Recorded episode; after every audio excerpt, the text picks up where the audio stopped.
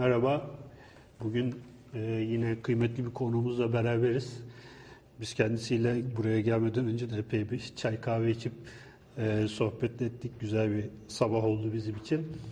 E, bugünkü konumuz, konuğumuz daha doğrusu Fatih Artvinli. Kendisi Acıbadem Üniversitesi'nde tıp tarihi e, bölümünde öğretim üyesi. E, aynı zamanda e, bir yazar doğal olarak. E, bir kitabı var. Sanıyorum iki bin on üçte çıkmıştı evet. Hocam. Biraz e, yıl almış yani bir kitap. Evet. Ama halen piyasada olan bir kitap. E, epey de bence ilgiye, alakaya değer bir kitap. Kitabımız şu: Toptaşı Bimarhanesi. E, bunun zaten e, görsellerinde paylaşmıştık e, çeşitli vesilelerle. Delilik, Siyaset ve Toplum. bin sekiz yüz yetmiş üç - bin dokuz yüz yirmi yedi Toptaşı Bimarhanesi'nin tarihi, tam bir tıp tarihi e, kitabı olmuş gerçekten. E, biraz siz kendinizden bahsedin, tabii. Sonra yavaş yavaş kitaba bir giriş yapalım. Tabii. Ee, ben Artvin'de doğdum, büyüdüm. Artvinliyim. Evet. Ee, Yusufeli Sağlık Meslek Lisesi'nden mezun oldum, toplum sağlığı bölümünden. Evet. Ardından Marmara Üniversitesi'nde siyaset bilimi ve uluslararası ilişkileri okudum. Daha sonra Yıldız Teknik Üniversitesi'nde, Üniversitesi'nde siyaset bilimi master'ı ve tarih doktorası yaptım. Ee, geçtiğimiz yıl postdoc olarak Harvard Tıp Fakültesi'nde altı aylık bir dönem geçirdim. Ee, bu eğitim süreci boyunca da aynı zamanda sağlık memuru olarak çeşitli hastanelerde ve sağlık ocaklarında çalıştım. Evet. Son olarak Zeynep Kamil Hastanesi'nde çalışırken psikiyatri tarihiyle ilgili bir doktora tezi yazmaya karar verdim. Ve sağlık memuru olarak tayinimi Bakırköy Ruh ve Sinir Hastalıkları Hastanesi'ne aldırdım. Ee, Bakırköy'de de doktora tezini yazdığım dönemde üç yıl süreyle sağlık memuru olarak çalıştım. Hem acil psikiyatri ünitesinde hem de H iki kadın servisinde çalıştım. Bu benim açımdan önemliydi çünkü on dokuzuncu yüzyıl psikiyatri tarihiyle ilgili bir araştırma yaparken yirmi birinci yüzyılda bir akıl hastanesinde sağlık memuru olarak çalışmanın bir çağdaş psikiyatriyi bilmenin bir faydası olduğunu gördüm. Çünkü bugünü görünce geçmişi hayal etmek daha kolay oluyordu. Evet. O dönem boyunca biz her iki haftada bir Bakırköy Akıl Hastanesi'nin bin dokuz yüz ellili altmışlı yıllarında çalışmış olan personeliyle sözlü tarih görüşmeleri yapıyorduk. bin dokuz yüz ellili altmışlı yetmişli yılları e, doktorlardan, hemşirelerden, mubasırlardan, e, hastanenin şoföründen veya sağlık memurundan dinlemek aslında bize bin sekiz yüz altmışlı yetmişli yılları hayal etmemize imkan tanıyordu. Daha sonra doktora tezini tamamladıktan sonra Acıbadem Üniversitesi'nde Tıp Tarihi ve Etik bölümünde e, yardımcı doçent olarak e, göreve başladım. Yani siz hem alaylı hem... hem e, evet, aslında hem alaylı hem mektepli e, mekteplisiniz yani, yani böyle evet. Değil mi? Ara, sahada da hani e, uzun yıllar evet. Çalışmış olmanın verdiği bir takım herhalde avantajlar evet. Vardır. Evet. Evet. Şimdi bu kitabı biz tabii e, aldık, epeyce bir karıştırdık, okuduk. E, Biraz e, bu delilik tanımı üzerinden bir giriş yapmak lazım herhalde tabii. Değil mi? Nedir evet. Yani delilik evet. e, nasıl tanımlanıyor, nasıl tekamül etmiş, bugün yani ne gibi aşamalardan geçmiş, bugün kime deli evet. diyoruz, kime mecnun, kime meczup diyoruz. Doğru. Bunlardan biraz belki biraz evet. giriş yapmak lazım. O zaman lazım. Kavramlarla başlayalım evet. istiyorsanız. E, deli Türkçe bir kelime. Evet. Azgın, coşkun, e, aklını kaybetmiş gibi anlamları var. Farsça'da divane, Arapça'da mecnun, Türkçe'de deli aslında aynı evet. durumu tanımlıyor. Bu durum e, gerçeği değerlendirmenin bozulduğu, varsanıların, sanrıların yani hezeyanların ve halüsinasyonların eşlik ettiği e, bariz davranış bozuklukları gösteren kategoriye diyoruz aslında. Tabii bunun yanında mecnun Arapça cin kökünden geliyor. Cennet, evet. cinnet. Hatta bunların cemin, hepsi, hepsi aynı kökten. Aynı kökten. Kökün tabii bir anlamı cinlenmiş olmak, aklını kaybetmiş olmak. Diğer anlamı ise örtünmüş, gizlenmiş. İngilizce'de possessed Hı. diyebiliriz. Dolayısıyla psikotik bir durumu, gerçeği değerlendirmenin bozulduğu bir durumu anlatıyor mecnun. Evet. Meczup ise daha farklı bir kavram. O da cezbeden geliyor. Cezbeye yakınlaşmak ama bir cezbe ile bir tesir altında aklını kaybetmiş kişi demek meczup. Tabii mecnun ve meczubun Ortaçağ İslam dünyasındaki anlamı ile modern zamanlardaki anlamı çok farklı.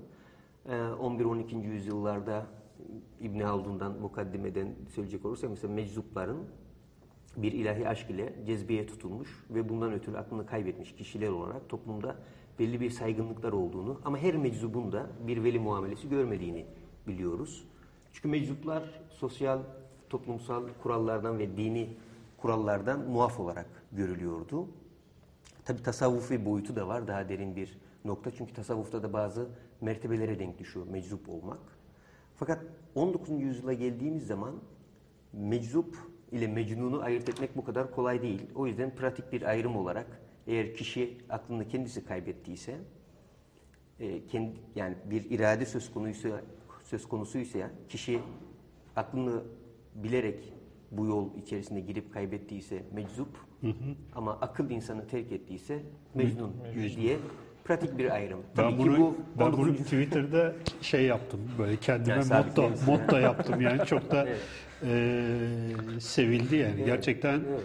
E, çok pratik bir ayrım evet. aslında. Ama tabii on dokuzuncu yüzyılda çok karışıyor çünkü e, kimin meczup, kimin mecnun, kimin deli olduğu belli değil. Hatta İstanbul sokaklarında böyle sadaka ile sadaka alan veya dilencilik yapan o yani kişiler muhacir mi, işsiz mi, yersiz yurtsuz mu, mecdun mu, meczup mu ne olduğu belirsiz olan gruplar içinde bir kavram var. Yani, meçhulül ahval diyorlar. Yani hali durumu belirsiz olanlar. Toplumsal formasyona girmeyen herkesi de meczup diye veyahut da mecnun diye de e, e, tasnif edebiliyor. Yani o evet. Onu aslında haklısınız. Onun da Fransızcasından belki tam ona denk düşüyor. Fransızca'da mecnun alien demek. Alienasyonu biz Yaban. alienation, yabancılaşma diyebiliriz ama aslında deliliktir o. Hmm. Orijinalinde. yirminci yüzyılın başına kadar da psikiyatristlere alienist deniyordu. Yani toplumun, hmm. toplumsal formasyona uyum sağlayamayan, büyük çözülmenin olduğu, kırlardan şehirlere gelen ama şehirlerde de tutunamayan, şehrin çeperinde yaşayan kişilere, sosyal uyum sorunları olan kişilere bakan bir tür tımarhane hekimi ortaya çıkmıştı on yedinci yüzyıl sonunda, on sekizinci yüzyıl sonlarında. O kişilere alienist deniyordu ve psikiyatristler yirminci yüzyıl başına kadar bu ünvanı yani kullanmışlardı. Yabancı yani değil mi? To- topluma yabancılaşmış. Topluma, yabancılaşmış akıl. Yani bir şey yapamamış, giriş yapamamış. Giriş yapamamış. Evet, sosyal uyum sorunları diye kabaca söyleyebileceğimiz gruba eee alienasyon deniyordu. Kitabınızda da bahsetmişsiniz mesela on dokuzuncu yüzyılın ortasından itibaren büyük bir patlama yaşanıyor. Evet. Yani sayısal olarak yani neredeyse ona falan ona yirmiye kat, katlanıyor ve e, belki de hani fark ediliyor aslında. Yani Doğru, kend, fazla. E, tamam hani belki modern hayatın verdiği bir yabancılaşma işte köyden kente hızlı bir göç vesaire onu yarattığı sorunlar olabilir falan ama yirminci yüzyıl on dokuzuncu yüzyıl yirminci yüzyıl büyük bir hani patlama yaşanıyor ve bir sektör gibi hani aslında değil Kesinlikle. mi? Çok doğru. Çünkü on dokuzuncu yüzyıla gene de psikiyatri tarihçileri tımarhaneler çağı diyoruz. Çünkü on dokuzuncu yüzyılın başı ile sonu arasında gerçekten dediğiniz gibi inanılmaz bir fark var. Yani özellikle mesela Batı Avrupa'da nüfus yüzde yirmi artıyor. Ama akıl hastanelerinin sayısı ve akıl hastanelerine konulan kişilerin sayısı yüzde dört yüz beş yüz artıyor. Dört kat, beş kat daha fazla artıyor. Tabii bunu modernleşmeyle açıklayabiliriz ve bu yükselişin sayılardaki inanılmaz dramatik artışın pek çok nedenleri var. Bir tanesi belki bu şehirleşme olabilir ama onun dışında esas tartışma konusu evet gerçekten de biyolojik ve reel olarak da akıl hastalıkları içerisinde bir artış var mıydı? Örneğin nörosifiliz, sifilizin son aşamasında ortaya çıkan hmm. paralizi general gerçekten yükselişteydi. Veya alkole bağlı psikozlar on dokuzuncu yüzyılda Batı Avrupa şehirlerinde yükselişe geçmişti. Ama mesela şizofreni için bunu çok net söyleyemiyoruz. Veya diğer nevroz bozuklukları açısından da bir yükseliş söz konusuydu. Ama tabii bu yükselişin toplumsal tarafı bu. Fakat bir de devlet veya merkezi hükümetler açısından artışı sağlayan dinamikler vardı. O da profesyonelleşmenin ortaya çıkışı.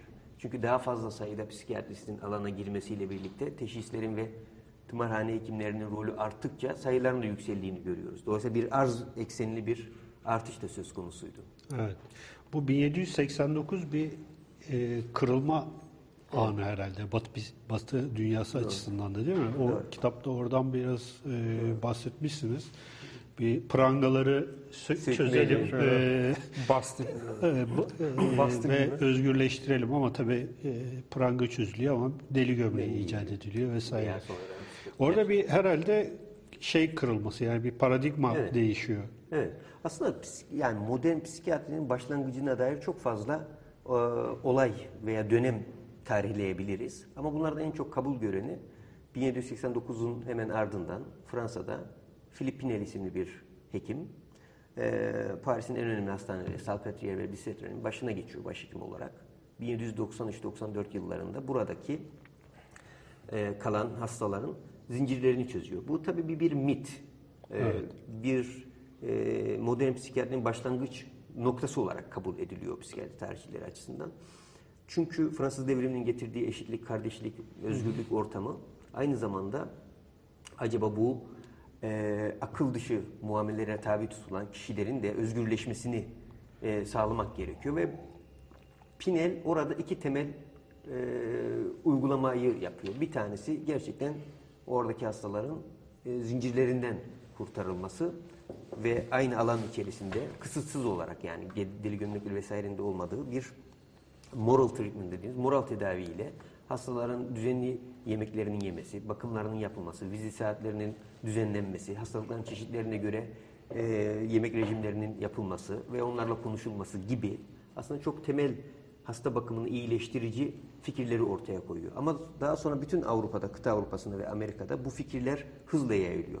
İngiltere'de York Retreat var, William Tuke ve ailesinin e, yaptığı, şehir dışında, geniş araziler üzerinde, e, hastaların toprakla meşgul olabileceği, o yabancılaşmanın şehirlerde getirdiğin etkisinden, yani retreat de öyle biraz kendisine yeniden dönmek, yeniden tedavi etmek, yani şehrin dışına çıkıp yeniden doğa ile, toprak ile uğraşması üzerine dayalı bir aile sistemi içerisinde hı hı. akıl hastanesi modelini ortaya koyuyor.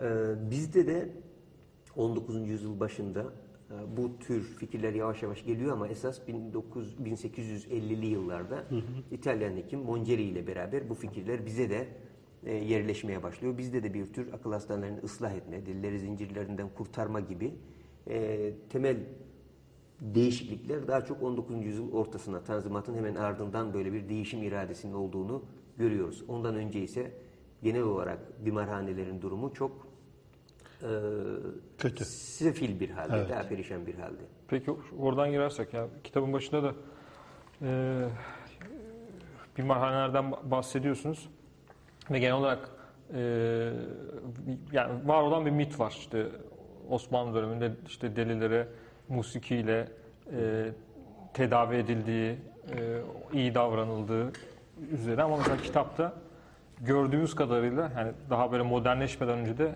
çok sefil bir haldeymiş. Yani evet. şeydeki Süleymaniye Bimarhanesi'ndeki durum yani çok, evet. çok kötü, yani okurken bahsetmiştim zaten evet. e, rahatsız edici bir e, evet, seviyede.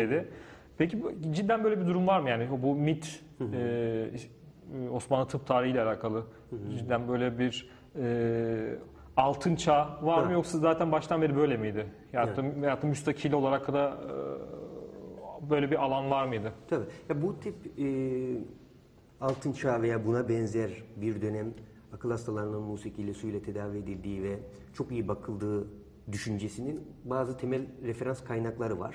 Ve bir de hakikatle örtüştüğü boyutları var. Bunlardan bir tanesi Çelebi'nin meşhur seyahatnamesinde Fatih ve Edirne bimarhanelerinin anlatışı var. Çok az sayıdaki hastaya, çok fazla sayıda personelin, yani yirmi yirmi beş kişilik bir gruba, altmış seksen kadar bir kadronun hmm. özenle, merhametle, şefkat ile baktığını ve çok çeşitli yiyecekler ile ve haftada birkaç defa hanendelerin, sazendelerin gelip onları eğlendirdiği, musikinin de yer aldığı metinleri daha çok Çelebi'de ve dönemin kroniklerinde görüyoruz ki bunlar doğru. Tabii Osmanlı geleneksel toplumunda akıl hastalarına, delilere, mecnunlara, meczuplara daha hoşgörülü bakıldığı, sokaklarda birlikte yaşandığı ve yer yer veli muamelesi gördüğü de e, bir gerçek. Reşat Ekrem Koçu bu İstanbul delillerinde bunu öz, e, tane tane isimleriyle, lakaplarıyla anlatır. Nasıl e, toplumla iç içe yaşadığını. Tabii buraya kadar ki doğru, ama bir de kurumsal açıdan bakmak lazım. Yani Osmanlı'nın klasik çağındaki darüşşifalar ile on dokuzuncu yüzyıldaki bimarhaneleri sanki hiç arada tarih yokmuş gibi, hiç bu yüzyıllar geçmemiş gibi sabit olarak düşünmek son derece yanlış. Çünkü bin beş yüz seksenlerde Süleymaniye Darüşşifası'ndaki hasta sayısı ile bin sekiz yüz ellilerdeki Süleymaniye'deki hasta sayısı arasında çok ciddi büyük bir fark var. Yani daha önce yirmi yirmi beş kişilik bir bölüm ayrılıyor Darüşşifa'da akıl hastaları için. Ama bin sekiz yüz ellilere geldiğimiz zaman üç yüz dört yüz kişiden bahsediyoruz. Ee, burada belki bimarhane kavramını bir cümleyle açıklamak gerekir. O da e, klasik darüşşifalar on dokuzuncu yüzyıl, on sekizinci yüzyıl sonuna gelindiği zaman eskisi eski ihtişamını kaybediyor ve eski e, yeni tıbbın kurallarına, tıbbi cedid dediğimizin gerekliliklerine, ihtiyaçlarına cevap veremez hale geliyor. Süleymaniye gibi, Haseki gibi, Sultanahmet gibi darüşşifalar on dokuzuncu yüzyıl başından itibaren yalnızca akıl hastalarının konulduğu birer kurum haline geliyor. Ve bimarhane de esasında bimar hasta demek, hane, ev demek. Yani aslında hastahane ama on dokuzuncu evet. yüzyılda tımarhane anlamında kullanılmaya başlandı. Anlam kayması. Anlam, evet. Tabii bir evet. de halkın adlandırmasıyla e, devlet bürokrasinin adlandırması arasında fark var. Yani bimarhane e, yazılı metinlerde bimarhane olarak geçiyor ama e, arşiv belgelerinde Mecnun ve bimarhane deniliyor. E, fakat halk tabii ki deli ve tımarhane sözcüklerini kullanıyordu on dokuzuncu yüzyılda. Ha, şey diyecektim ben yine. Bu e, deliliğin e, toplumsal görünümleri nasıl? Veyahut da şey açısından da e, Avrupa'da nasıldı? Osmanlı'da nasıl? Yani benim bildiğim, benim çocukluğumda hatırladığım işte mahallenin delisi vardır. Doğru. Yani sırf şeye kapatılma anlamında değil de e, biraz önce bahsettiğiniz o bir arada yaşama evet. hali de var. Evet. Bu e, modernleşme öncesi daha e, devletin her şeye el atmasından önce nasıldı? Evet. Del, deliliğin nasıl bir görünümü vardı? Doğru, Orta Çağ'da ve erken modern dönemde haklısınız, dediğiniz gibiydi.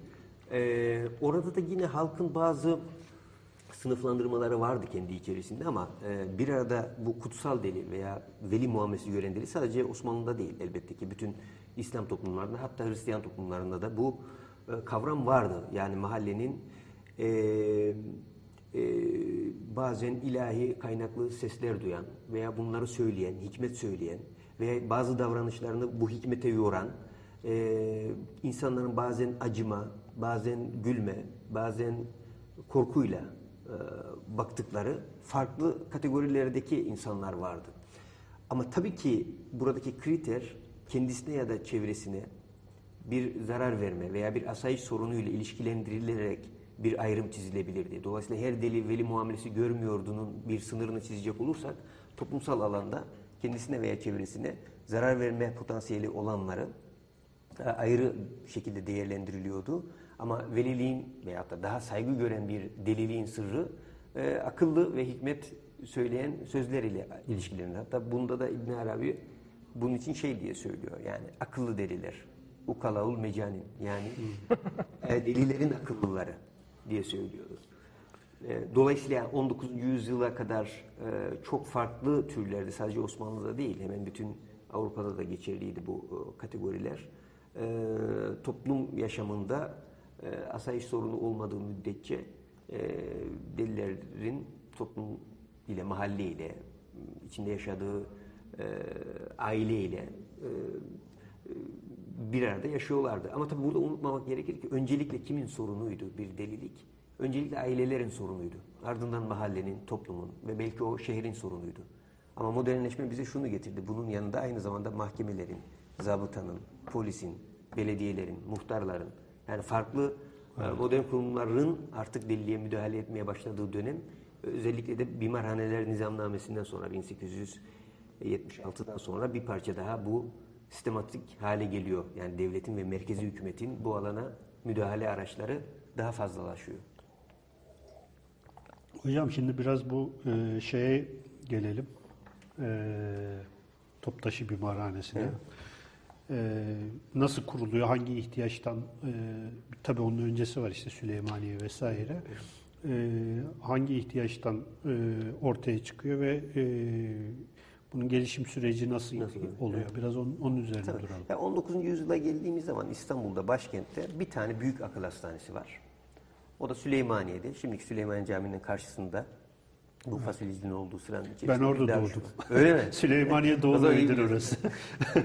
Evet. İyi bilirim. Bu delilik oradan geliyor. Aslında baktığımız zaman da İstanbul'un tam göbeğinde. Evet, evet. evet. Yani Ee, hatta bu işte seyyahları şaşırtan da o oluyor. on dokuzuncu yüzyıl ortasına geldikleri zaman şeyi görüyorlar. Yani İstanbul'da şehrin tam ortasında bir büyük devasa bir cami var, Süleymaniye Camii, ve hemen karşısında bir Darüşşifa var. Orada da akıl hastalarının tutulduğu bir bölüm var. Dolayısıyla yani on dokuzuncu yüzyılda en büyük akıl hastanesi Osmanlı Devleti'nde Süleymaniye Bimarhanesi'ydi. Bu bimarhanede bin sekiz yüz otuz dokuzdan sonra küçük çaplı bazı ıslah adımları atıldığını görüyoruz. Yani camların hmm. takılması, işte bazı fiziki koşulların düzeltilmeye çalışılması, yeni hekim tayin edilmesi gibi bir çaba içerisinde girdiğini görüyoruz.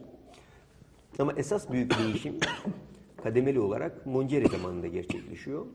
Mongeri'de İtalyan bir hekim, İtalya'da doğup büyüyor, Pavia'da mezun oluyor, felsefe ve tıp okuyor. bin sekiz yüz otuz dokuzda Osmanlı'ya geliyor, İstanbul'a. Bir süre farklı yerlerde görev yaptıktan sonra, Sinop'ta, Girit'te görev yaptıktan sonra Sultan Abdülmecid'in kız kardeşi Adile Sultan'ın hastalığını tedavi için Girit'ten geliyor ve o dönemde de Süleymaniye Bimarhanesi'nde başhekim olmak istiyor. Ee, Süleymaniye başhekim bin sekiz yüz elli altı yılında başhekim olduktan sonra bazı uygulamalar yapmaya başlıyor. Yani düzenli yemeklerin çıkması, aynı tip elbiselerin giyilmesi, e, hasta istatistiklerin tutulmaya başlanması, hasta teşhislerinin yazılması e, ve bunlara yönelik ilk vakaları yayınlaması gibi bazı modern psikiyatrinin ana dinamiği olan e, reformları gerçekleştirdiğini görüyoruz. Fakat tabii esas yapmak istediği şey şu, Avrupa örneklerinde olduğu gibi İstanbul'un surların dışında geniş bir arazi üzerinde ve tamamen buna e, adanmış bir hastane modeli kurmak. Bir, en çok yapmak istediği birincisi bu, ikincisi de bir yasa hazırlamak. Evet. Ama böyle bir e, hastane kurabilmek tabii ciddi bir konu, ama kendisi hatıralarında ve şey e, Suat, Fuat Paşa'ya sunduğu bir kitabında yazıyor. Ne zaman diyor Osmanlı bürokrasisinde gidip delilerin meselesini anlatmaya çalıştıysam hep bir alay konusu oldu. Bana böyle müstehsi bakıp gönderiyorlardı. Yani şimdi deliler için yasa yapmanın çok zaman değil, ya da bir daha, hastane. Daha büyük işlerimiz var. Daha büyük işler hep oldu yani. Evet. Yani Mazhar Osman da o fikirdedir. Yani hep büyük memleket meseleleri nedeniyle her zaman en sona evet. alınmıştır bizim isteklerimiz diye.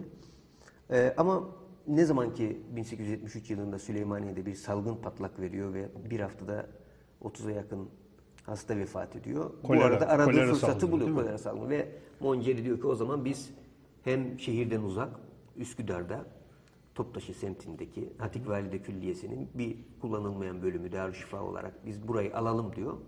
Ve bin sekiz yüz yetmiş üç sonunda kayıklarla Üsküdar'a akıl hastalar bir gece vakti taşınıyor. üç yüze yakın evet. hasta Süleymaniye'den, dolayısıyla bizim esas hikayesini anlattığımız Toptaşı Bimarhanesi'ne geliyor. Burada e, hani bu sanıyorum bir yabancı gözlemci geliyor ve bayram günü Süleymaniye Bimarhanesi'ndeki vaziyeti görüp hani dehşete kapılıyor işte.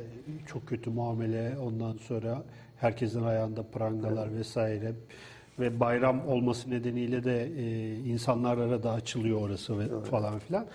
E, Yani şehrin içinde, e, delilerin şehrin içinde olmaması gerektiği fikriyle aslında Osmanlı toplumunda var olan gelenek evet. yani biraz örtüşmüyor, çelişiyor, örtüşüyor. Çünkü yani doğru. aksine bizde hani deli aslında mahallenin delisidir. Yani e, sosyal hayatın içinde e, şey yapar vesaire. Bir o modernleşmenin getirdiği bir paradigma değişimi, değişimi hani söz konusu. Evet. Bu devlet yönetiminde de söz konusu. Söz konusu. Toplumda da herhalde böyle bir şey söz konusu. Yani. Tabii yani klasik külliyelere baktığımız zaman zaten şehrin en canlı yerlerinde işte yoksullar için bir imaretin olduğu, çorba dağıtıldığı, hastaların evet. bakıldığı, işte akıl hastalarının yine orada tutulduğu, muhafaza edildiği, bakımının yapıldığı evet. ve daha dinamik ve şehrin hayatıyla iç içe olan yerlerde. Daha çok bu Selahattin Camii dediğimiz büyük camilerin etrafında oluyordu bu evet. e, kurumlar, darüşşifalar ve bimarhaneler. Ama dediğiniz gibi on dokuzuncu yüzyılda artık temel paradigma şehrin tam ortasında ama böyle tarih dışı kalmış gibi e, özellikle yabancıların metinlerinde, özellikle de oryantalize ettiklerini de tabii evet. düşünmemiz gerekiyor. Çünkü böyle bir tür Doğu tımarhanesi, e, İstanbul tımarhanesi gibi bir hmm. jargon, janf oluşuyor. Yani gelenler e, özellikle mesela Amerikan misyonerleri William Goodell var, işte ya Miss Pardoa gibi. E, on dokuzuncu yüzyıl oryantalist metinlerinde de İstanbul'a gelmişken bir Süleymaniye'ye gitmek, özellikle bayram zamanında ise hmm. e, hastaları gör, görmek, ve ziyaretçileri yazmak gibi bir tür oluşuyor. Evet. Oysa ki bunlar tabii ki Batı'da da geçerli. Bedlam'da da, Londra'da da, Paris'te de, pek çok yerde. O on dokuzuncu yüzyıl öncesi ama e, halka açıldığı günler oluyor. Yani bir hayvanat bahçesi gibi veya buna bir tür e, yabancılaşmış aklı, akıl hmm. eğitimini gidip görmek, onu seyretmek gibi bir durum var. Bu Bakırköy'de de altmışlı yetmişli yıllara Ak, kadar şükür, var. Aklınıza şükredin. Bir, evet, Foucault'un söyledi. Yani. Işte orada onu görmek ben de yani. Lafı oraya getirecektim. Biraz Foucault'dan da aslında evet. belki bahsetmek evet. lazım. Yani Deliliğin tarihinde aslında söylediği şey, hani e, deliliği tarif ederiz ki biz hani aklı tarif normali görelim. Hani normali görelim. Biraz sanki orada e, dediğin gibi hani bayramlarda insanlara e, veya işte özel günlerde Batı'da da hani tabii, Doğu'da tabii. da çok fark etmiyor. E, buraları gösterip hani e, bu anormal olan budur. E, siz böyle olmayın. Siz de işte evet. normal evet. E, hayatınızı işte e, şükredin veya işte evet. bilin yani o, evet. onun farkında olun. Evet. Evet. E, yani delilik burada aslında normal olanı da tarif evet. eden bir evet. Evet. E, imkan yaratıyor. Doğru. Öyle mi? Çünkü zaten Foucault da tam kastettiği bu rasyonalizm yani aklın nasıl evet. deliliği susturduğu, bastırdığı ve ebediyen biz deliliğin sesini nasıl yitirdiğimizi anlatıyor. Aslında evet. orada esas eleştirdiği aydınlanmanın ve rasyonalizmin getirdiği akıl ve bu aklın deliliği susturma ve farklı olanı bastırma biçimi üzerinden okuyor. Ee, ve dediğiniz gibi mesela bu ziyaretler buna imkan tanıyor. Evet. Veya e, akıllı şöyle diye düşünülüyor. on yedinci on sekizinci yüzyılda özellikle Rönesans'ın sonlarında bu akıla yönelik algılar değişiyor. Eğer insan düşünen bir hayvan veya hayvan artı akıl eşittir insan gibi bir denklem kurduğumuz zaman ve bu akıl devreden çıktığı zaman o zaman akıl dışı muamele edilebilir. Dolayısıyla o artık zincirlenebilir, hapsedilebilir. Çünkü artık aklı yoktur. Evet. Dolayısıyla bir hayvan ile ilişkilendirilebilir. Yani bir tür aklın yetimini dolayısıyla akıl dışı da davranılabilir. Foucault'un esas üzerine durmaya çalış, durduğu ve esas e, soykütüğünü yapmaya çalıştırdığı şey, yani psikiyatrinin e, bir tür deşifresini yapmaya çalıştığı, modern psikiyatriyi eleştirdiği esas ana nokta bu. Yani nasıl oluyor da e, akıl, akıl dışı olanını, akıl dışı olduğunu iddia ettiği ve bu sosyal bağlamı olan ve bir düzen içerisinde yer alan deliliği nasıl e, bastırdığını, susturduğunu modern aklın bunu anlatıyor. Evet. Şimdi biraz siyaset ayağına girelim. ee, kitabınızın bir başlığı delilik, siyaset ve toplum. Evet. Nedir siyasetle olan ilişkisi deliliğin? Evet. Ve Toptaşı Siyaset... Bimarhanesi e, sürecinde bunun siyasetle olan şeyi Nasıl? Neydi? Yani siyasetle tabii bir büyük harfli siyasetle ilgisi var. Genel daha makro siyasetle. Bir defa deliliğin ortaya çıkışıyla siyasetin zannedildiğinden daha fazla ilişkisi olduğunu düşünüyorum. Mesela bin yedi yüz seksen dokuz biraz önce bahsettik. Fransız hı hı. devriminin hemen ardından e, akıl ile davranmak ve eşit, özgürcü veya kardeşlik hisleriyle akıl hastalarını e, bu şekilde davranmaya çalışmak bin yedi yüz seksen dokuzun hemen ardından ortaya çıkıyor. Veya İngiltere'de üçüncü George'un akıl hastalığı olmasaydı psikiyatri belki bu kadar popülerleşmeyecekti. Veya belki birazdan biz de bahsedeceğiz. beşinci Murat'ın durumu da yine doğrudan siyasetle ilişkili. Veya Nazi Almanya'sındaki psikiyatrinin siyasetten bağımsız olduğunu düşünemeyiz. Sovyet psikiyatrisini evet. siyasetten bağımsız düşünemeyiz. Veya şimdilerde işte üzerlerine yazılan kolonyalist psikiyatri tarihleri yazılıyor. Kolonyalizm aynı zamanda da psikiyatriyi de taşımıştı. Veya e, Güney Amerika'daki junta rejimleriyle siyasetin, hatta antipsikiyatriyle de siyasetin ilişkisini kurabiliriz. bin dokuz yüz altmışların özgürlükçü hareketleri olmasaydı belki antipsikiyatri bu kadar yükselişte olamayacaktı. Yine o siyasal bağlamıyla oturuyordu. Psikiyatrinin sert eleştirileri de aslında bir tür siyasi e, kanalı vardı. Fakat kitapta bunu iki boyutta gösteriyorum. Bir, bir tanesi yani akıl hastalığına yönelik siyasetin değişimi. İkincisi ise e, bir akıl hastanesinin tarihini yazarken bizim siyasi tarihteki genel dö- dönemlendirmeler de bu kurumu bizzat etkiliyor. Yani birinci bölümde Tanzimat üzerine, Tanzimat ruhuyla bir şekilde şekillenmeye çalışılan bir kurum var. bin sekiz yüz otuz dokuzdan bin sekiz yüz yetmiş altıya kadar. İkinci bölümde ikinci Abdülhamit'in dönemindeki Toptaşı Bimarhanesi'ni anlatıyorum. Üçüncüsü ise ikinci Meşrutiyet ile başlayan Cumhuriyet ile devam eden bir dönem. Fakat bu siyasi kırılmalar bir akıl hastanesinde ciddi anlamda yönetim açısından, içerik açısından ve yaklaşım açısından etkiliyor, dönüştürüyor ve bunun da somut bazı e, ilişkileri var. Evet. Bunu anlatma, bu yüzden de belki siyaseti bir akıl hastanesinin sosyal bağlamının içerisinde siyasi kültürüyle de evet. e, ilişkilendirmeye çalışıyor. Benim kitapta en çok ilgimi çeken şey bu beşinci Murat'a deli raporu evet. verilmesi. Evet. Osmanlı tarihinde e, kırk, kırk altı rapor mu diyorsunuz? Bilmiyorum. kırk altı raporu kırk altı raporu almış tek hani, evet. yani bir sürü deli lakaplı ve gerçekten de hani e, problemli olan ve e, o o haliyle bile işte iktidarda yer alan işte Deli İbrahim, İbrahim. vesaire, Deli Mustafa gibi e, şeyler var. Hani sultanlar var ama var. E, burada deliliği nedeniyle e, rapor alınmış evet. ve bu rapor resmi bir rapor alınmış ve bu evet. raporla sadece dini önderin verdiği bir hal kararnamesi, Şeyhülislam'dan alınmış bir hal kararnamesi değil. değil. Hukuka da uygun olması açısından onu doğru kesinlikle. Biraz sizin evet. açmanız gerekiyor tabii. herhalde. Peki şöyle yapalım, bu önce Aziz'den başlayalım, Sultan Aziz'den. Evet, tabii. Çünkü Sultan Abdülaziz bin sekiz yüz yetmiş altıda bir askeri darbeyle hı hı. İktidardan, iktidardan indiriliyor. indiriliyor.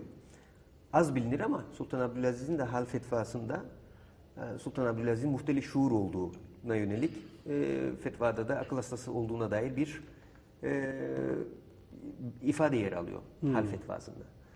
Ama Sultan Abdülaziz'in e, iktidardan indirilmesinden birkaç gün sonra biliyorsunuz Feriköy'de e, ölü bulunuyor. İki bilekleri kesilmiş halde. Evet. Tabi bunun da halen tartışıyoruz. İntihar mı, cinayet mi diye. Ee, Sultan Abdülaziz iktidarına indirildikten hemen sonra beşinci Murat, yeni Osmanlıların da gözdesi olan ve yakında bulunan beşinci Murat iktidara geçiyor. Ee, beşinci Murat e, tahta çıktıktan birkaç gün sonra amcasının bu e, ölümü onu şüphesiz etkiliyor. Çünkü Sultan Abdülaziz de aslında Topkapı'da bir saraya kapatmışlardı önce, ardından Feriköy'e taşımışlardı ve bütün bu olaylar dört gün içerisinde oluyor ve bu amcasının başına gelenlerin kendisine gelebileceğine yönelik bir korku, endişe beşinci Murat'ta bir psikoza neden oluyor. Bir tür depresyona giriyor veya bugünkü terminolojide bakınca psikotik depresyon gibi görünüyor ama ağır bir durumu giderek ağırlaşıyor. Tahta çıkma merasimi hatta o yüzden yapılamıyor. Farklı bir yerde yapılıyor.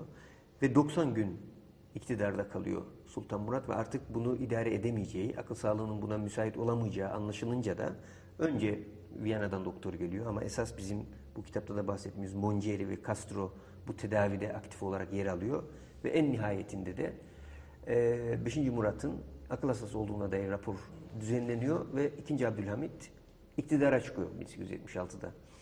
Dolayısıyla bir e, sultanın modern anlamda bir akıl hastası raporu ile iktidardan indirilmesi anlamında ilk örnek. Evet.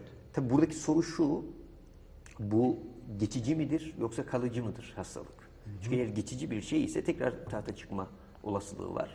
E, eğer kalıcı ise de bir şekilde e, iktidarı yine Hamid'in devam ettirmesi evet. gerekiyor. E, o yüzden de Çırağan Sarayı'na kapatılıyor beşinci Murat ve bin dokuz yüz dört yılına kadar orada ailesiyle birlikte yaşıyor hiç dışarıya çıkmadan.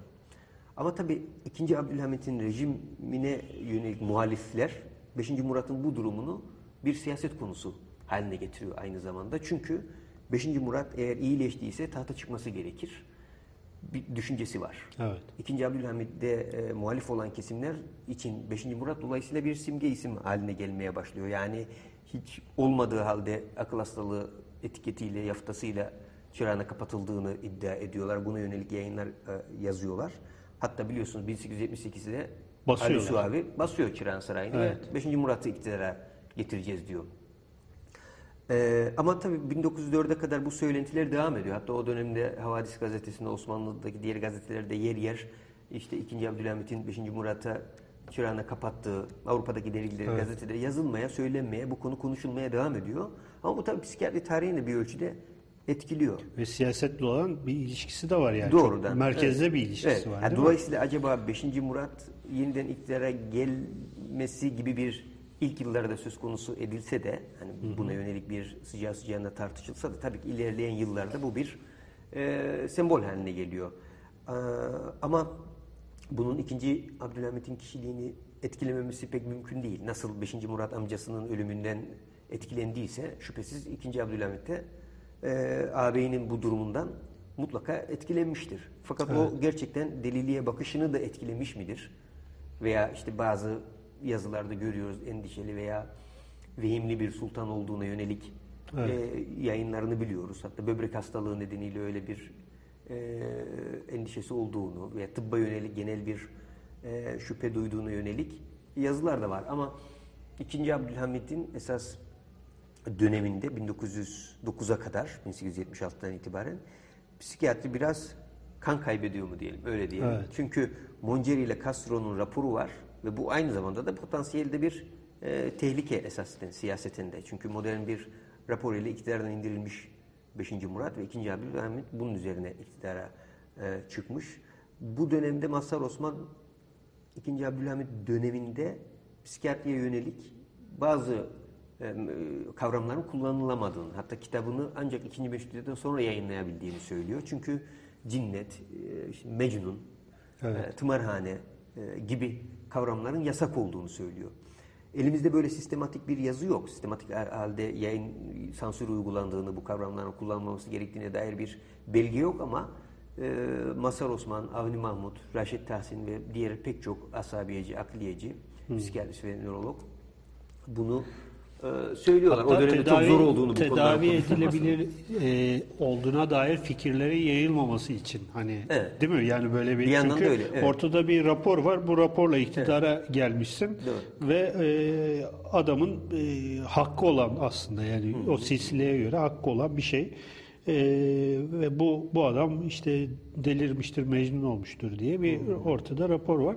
Tabii e, ben şimdi burada bir cep yapayım. Bizde e, Abdülhamit bu ara bir e, şey de tartışma konusu da oldu. Şimdi Abdülhamit'e bir Yahudi komplosuyla e, iktidardan indirildiğine dair e, genel bir inanç var bazı insanlarda. İşte Emmanuel Karasu'nun onun hal fetvasını verirken fotoğrafı falan filan vardır. Peki e, bu iktidara çıkmasına sebep olan raporu e, kim imzalamıştır dediğimiz evet. zaman hani Yahudilere yönelik e, bir Yahudi komplosuyla iktidardan indirilmiştir ama e, iktidara çıkmasına sebep olan raporda hazırlayan Doktor Castro, Castro. Yahudi cemaatinin evet. önde gidenlerinden Doğru. yani önde gelenlerinden hatta e, Orahayim, Orahayim Hastanesi'nin, e, Hastanesi'nin ilk kurucularından. E şimdi bu arkadaşlara buradan hani sormak lazım. İner indirirken Yahudi komplosuyu da e, suyutsa yani çıkartırken de e, bir yani ben burada hani hiçbir zaman bunlara zaten hani e, prim verecek e, bir şeyim yok. E, hani bazen insan okudukça tabii bazı şeyleri öğreniyor. Ben kitapta en çok ona e, şey yaptım. E, ve Doktor Castro ile Mongeri'nin e, biraz da aslında yani o bin sekiz yüz yetmiş altıdan neredeyse otuz yıl boyunca adamı bin dokuz yüz dörde kadar değil mi? otuz yıl bir hapis, hapis hayatı dışarıdan yayı, şey olmuş, yalıtılmış, neredeyse hiç kimseyle hani görüştürülmeyen bir hapis hayatı yaşıyor.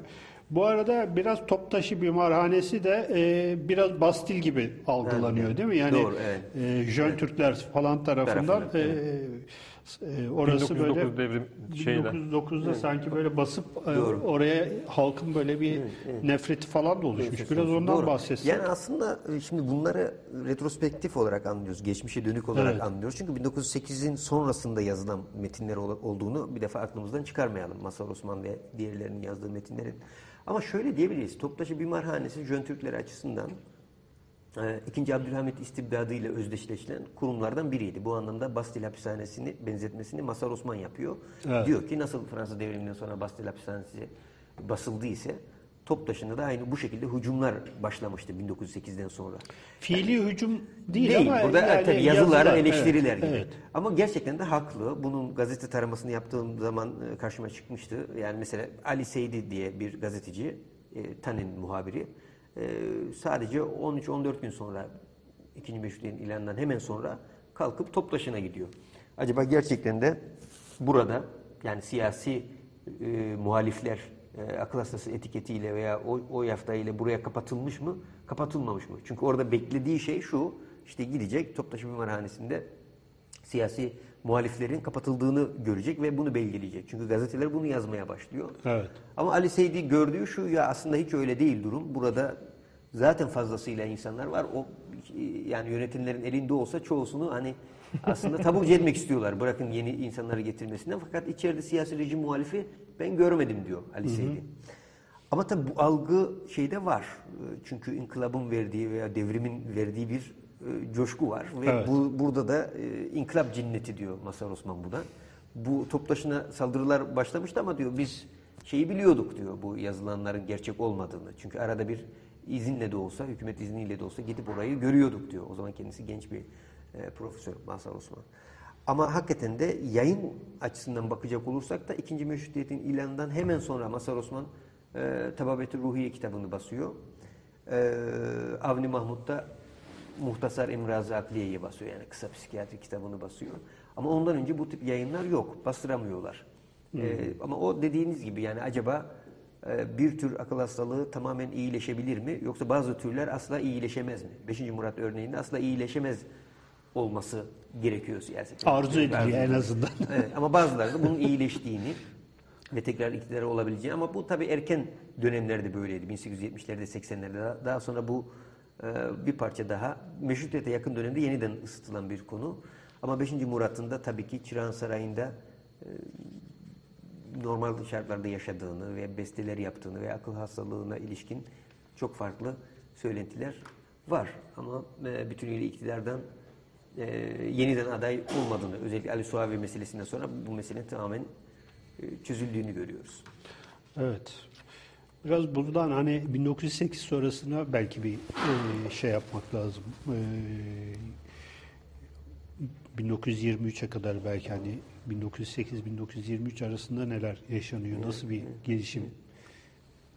bin dokuz yüz sekizden sonra şöyle oluyor. Yani İttihat ve Terakki hükümeti, biraz da yine Avrupa'daki örnekleri için, Fransız devrimi için söyleyelim.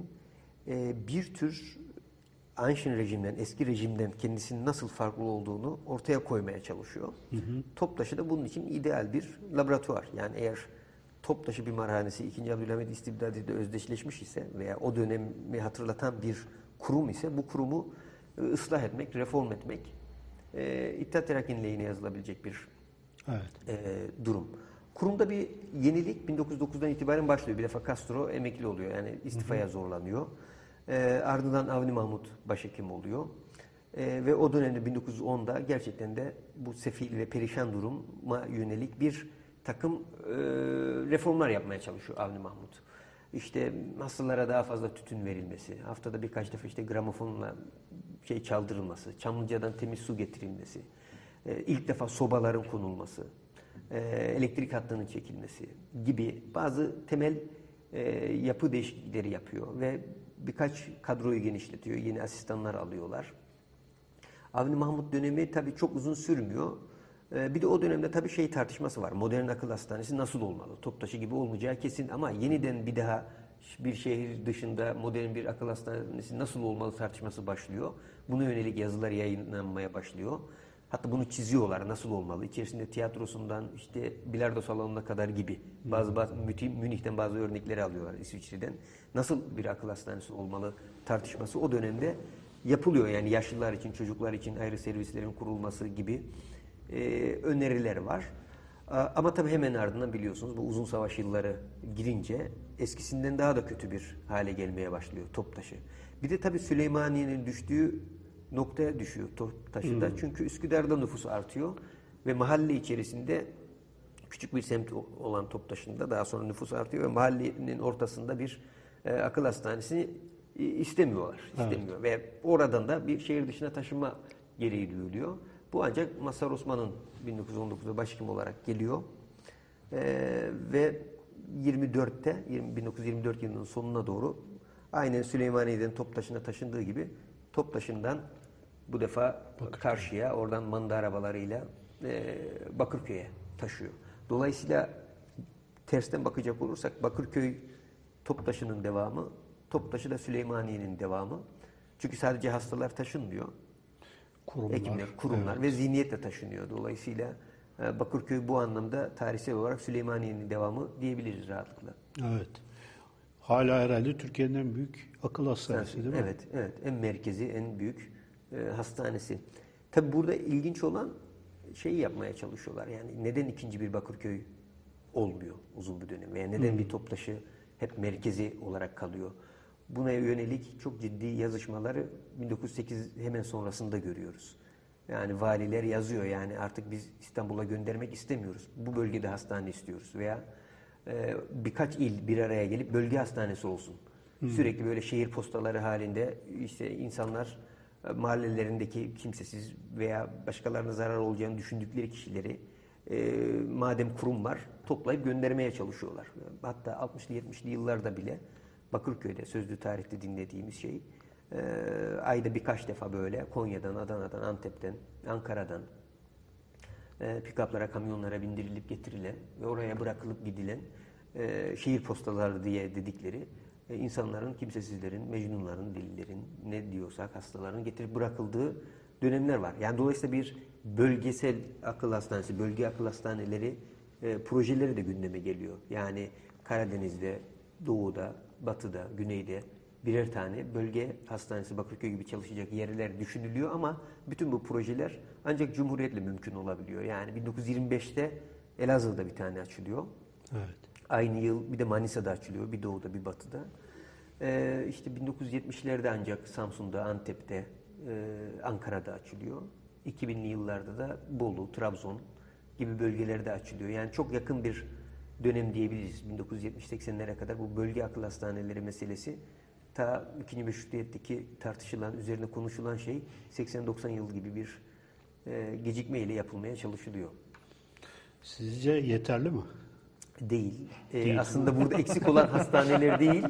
Aslında burada eksik olan e, modelin değişimi. Yani e, bin sekiz yüz ellilerin ihtiyacına göre düşünülmüş bir moral tedavi veya şehir dışındaki geniş arazi üzerinde akıl hastanesi modeli belki Bakırköy'de ama bu defa da bin dokuz yüz altmışlara geldiğimiz zaman esas bu büyük akıl hastanelerini ne yapacağız?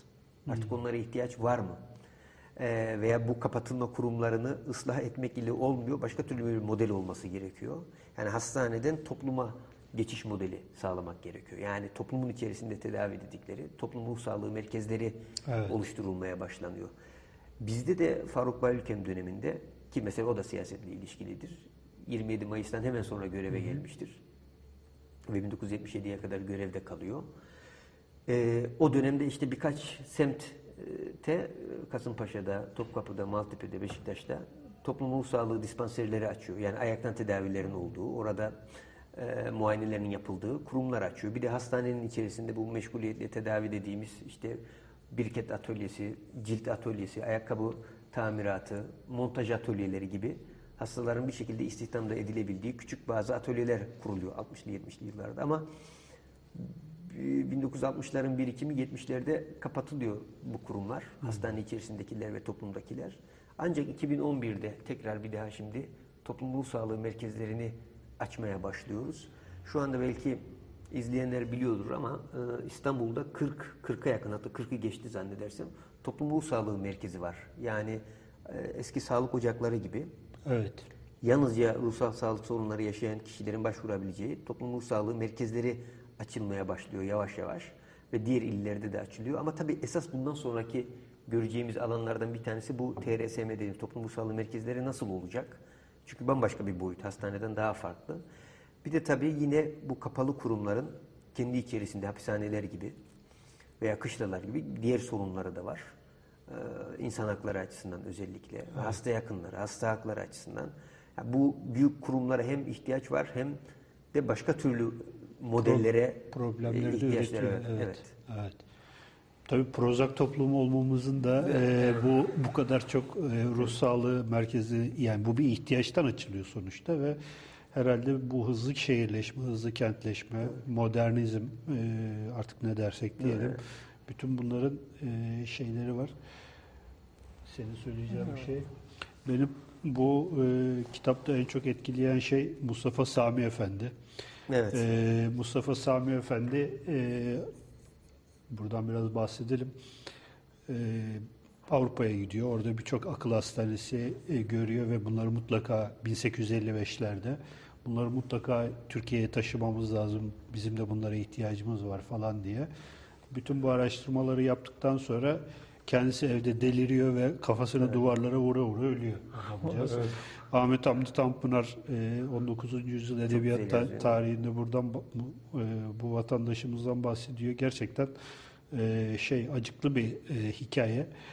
Bir de tabii ben bu konuyu araştırırken Neyzen Tevfik'in Toptaşı Bimarhanesi'ndeki fotoğrafını ve Fikret Mualla'nın mesela orada Neyzen'le e, koğuş arkadaşlığı yaptığını ve hatta onun resimlerini falan yaptığını da e, öğrendim, gördüm. Bunlar çok, çok ilginç şeyler. Kesinlikle. Yani gerçekten yani e, sadece bir kurum olarak bakmamak lazım. O kurumdan evet. gelip geçen kimler vardı? Evet. O insanlar oralarda neler evet. yaşadılar? Evet. Evet. E, ve bunların bizim bugünkü kültür dünyamız açısından e, şeyleri nelerdir? Evet. E, karşılıkları nelerdir? Tüm bunlar e, sürekli araştırılmaya ve e, bu alanların doldurulmaya ihtiyacı var. Evet. Bu açıdan sizin çabanızı çok e, önemsiyoruz ve e, inşallah bundan sonra bu çabalar daha da e, çoğalır. Evet, ve bu alanda yapılacak çok şey var. Evet, evet. E, tıp tarihi de e, önemli bir alan. E, bu açıdan e, biz de hani İnşallah bu, bu tarz çalışmaları e, daha da çoğaldığını görürüz ve işte buralarda sizin gibi başka insanları da e, davet ederiz.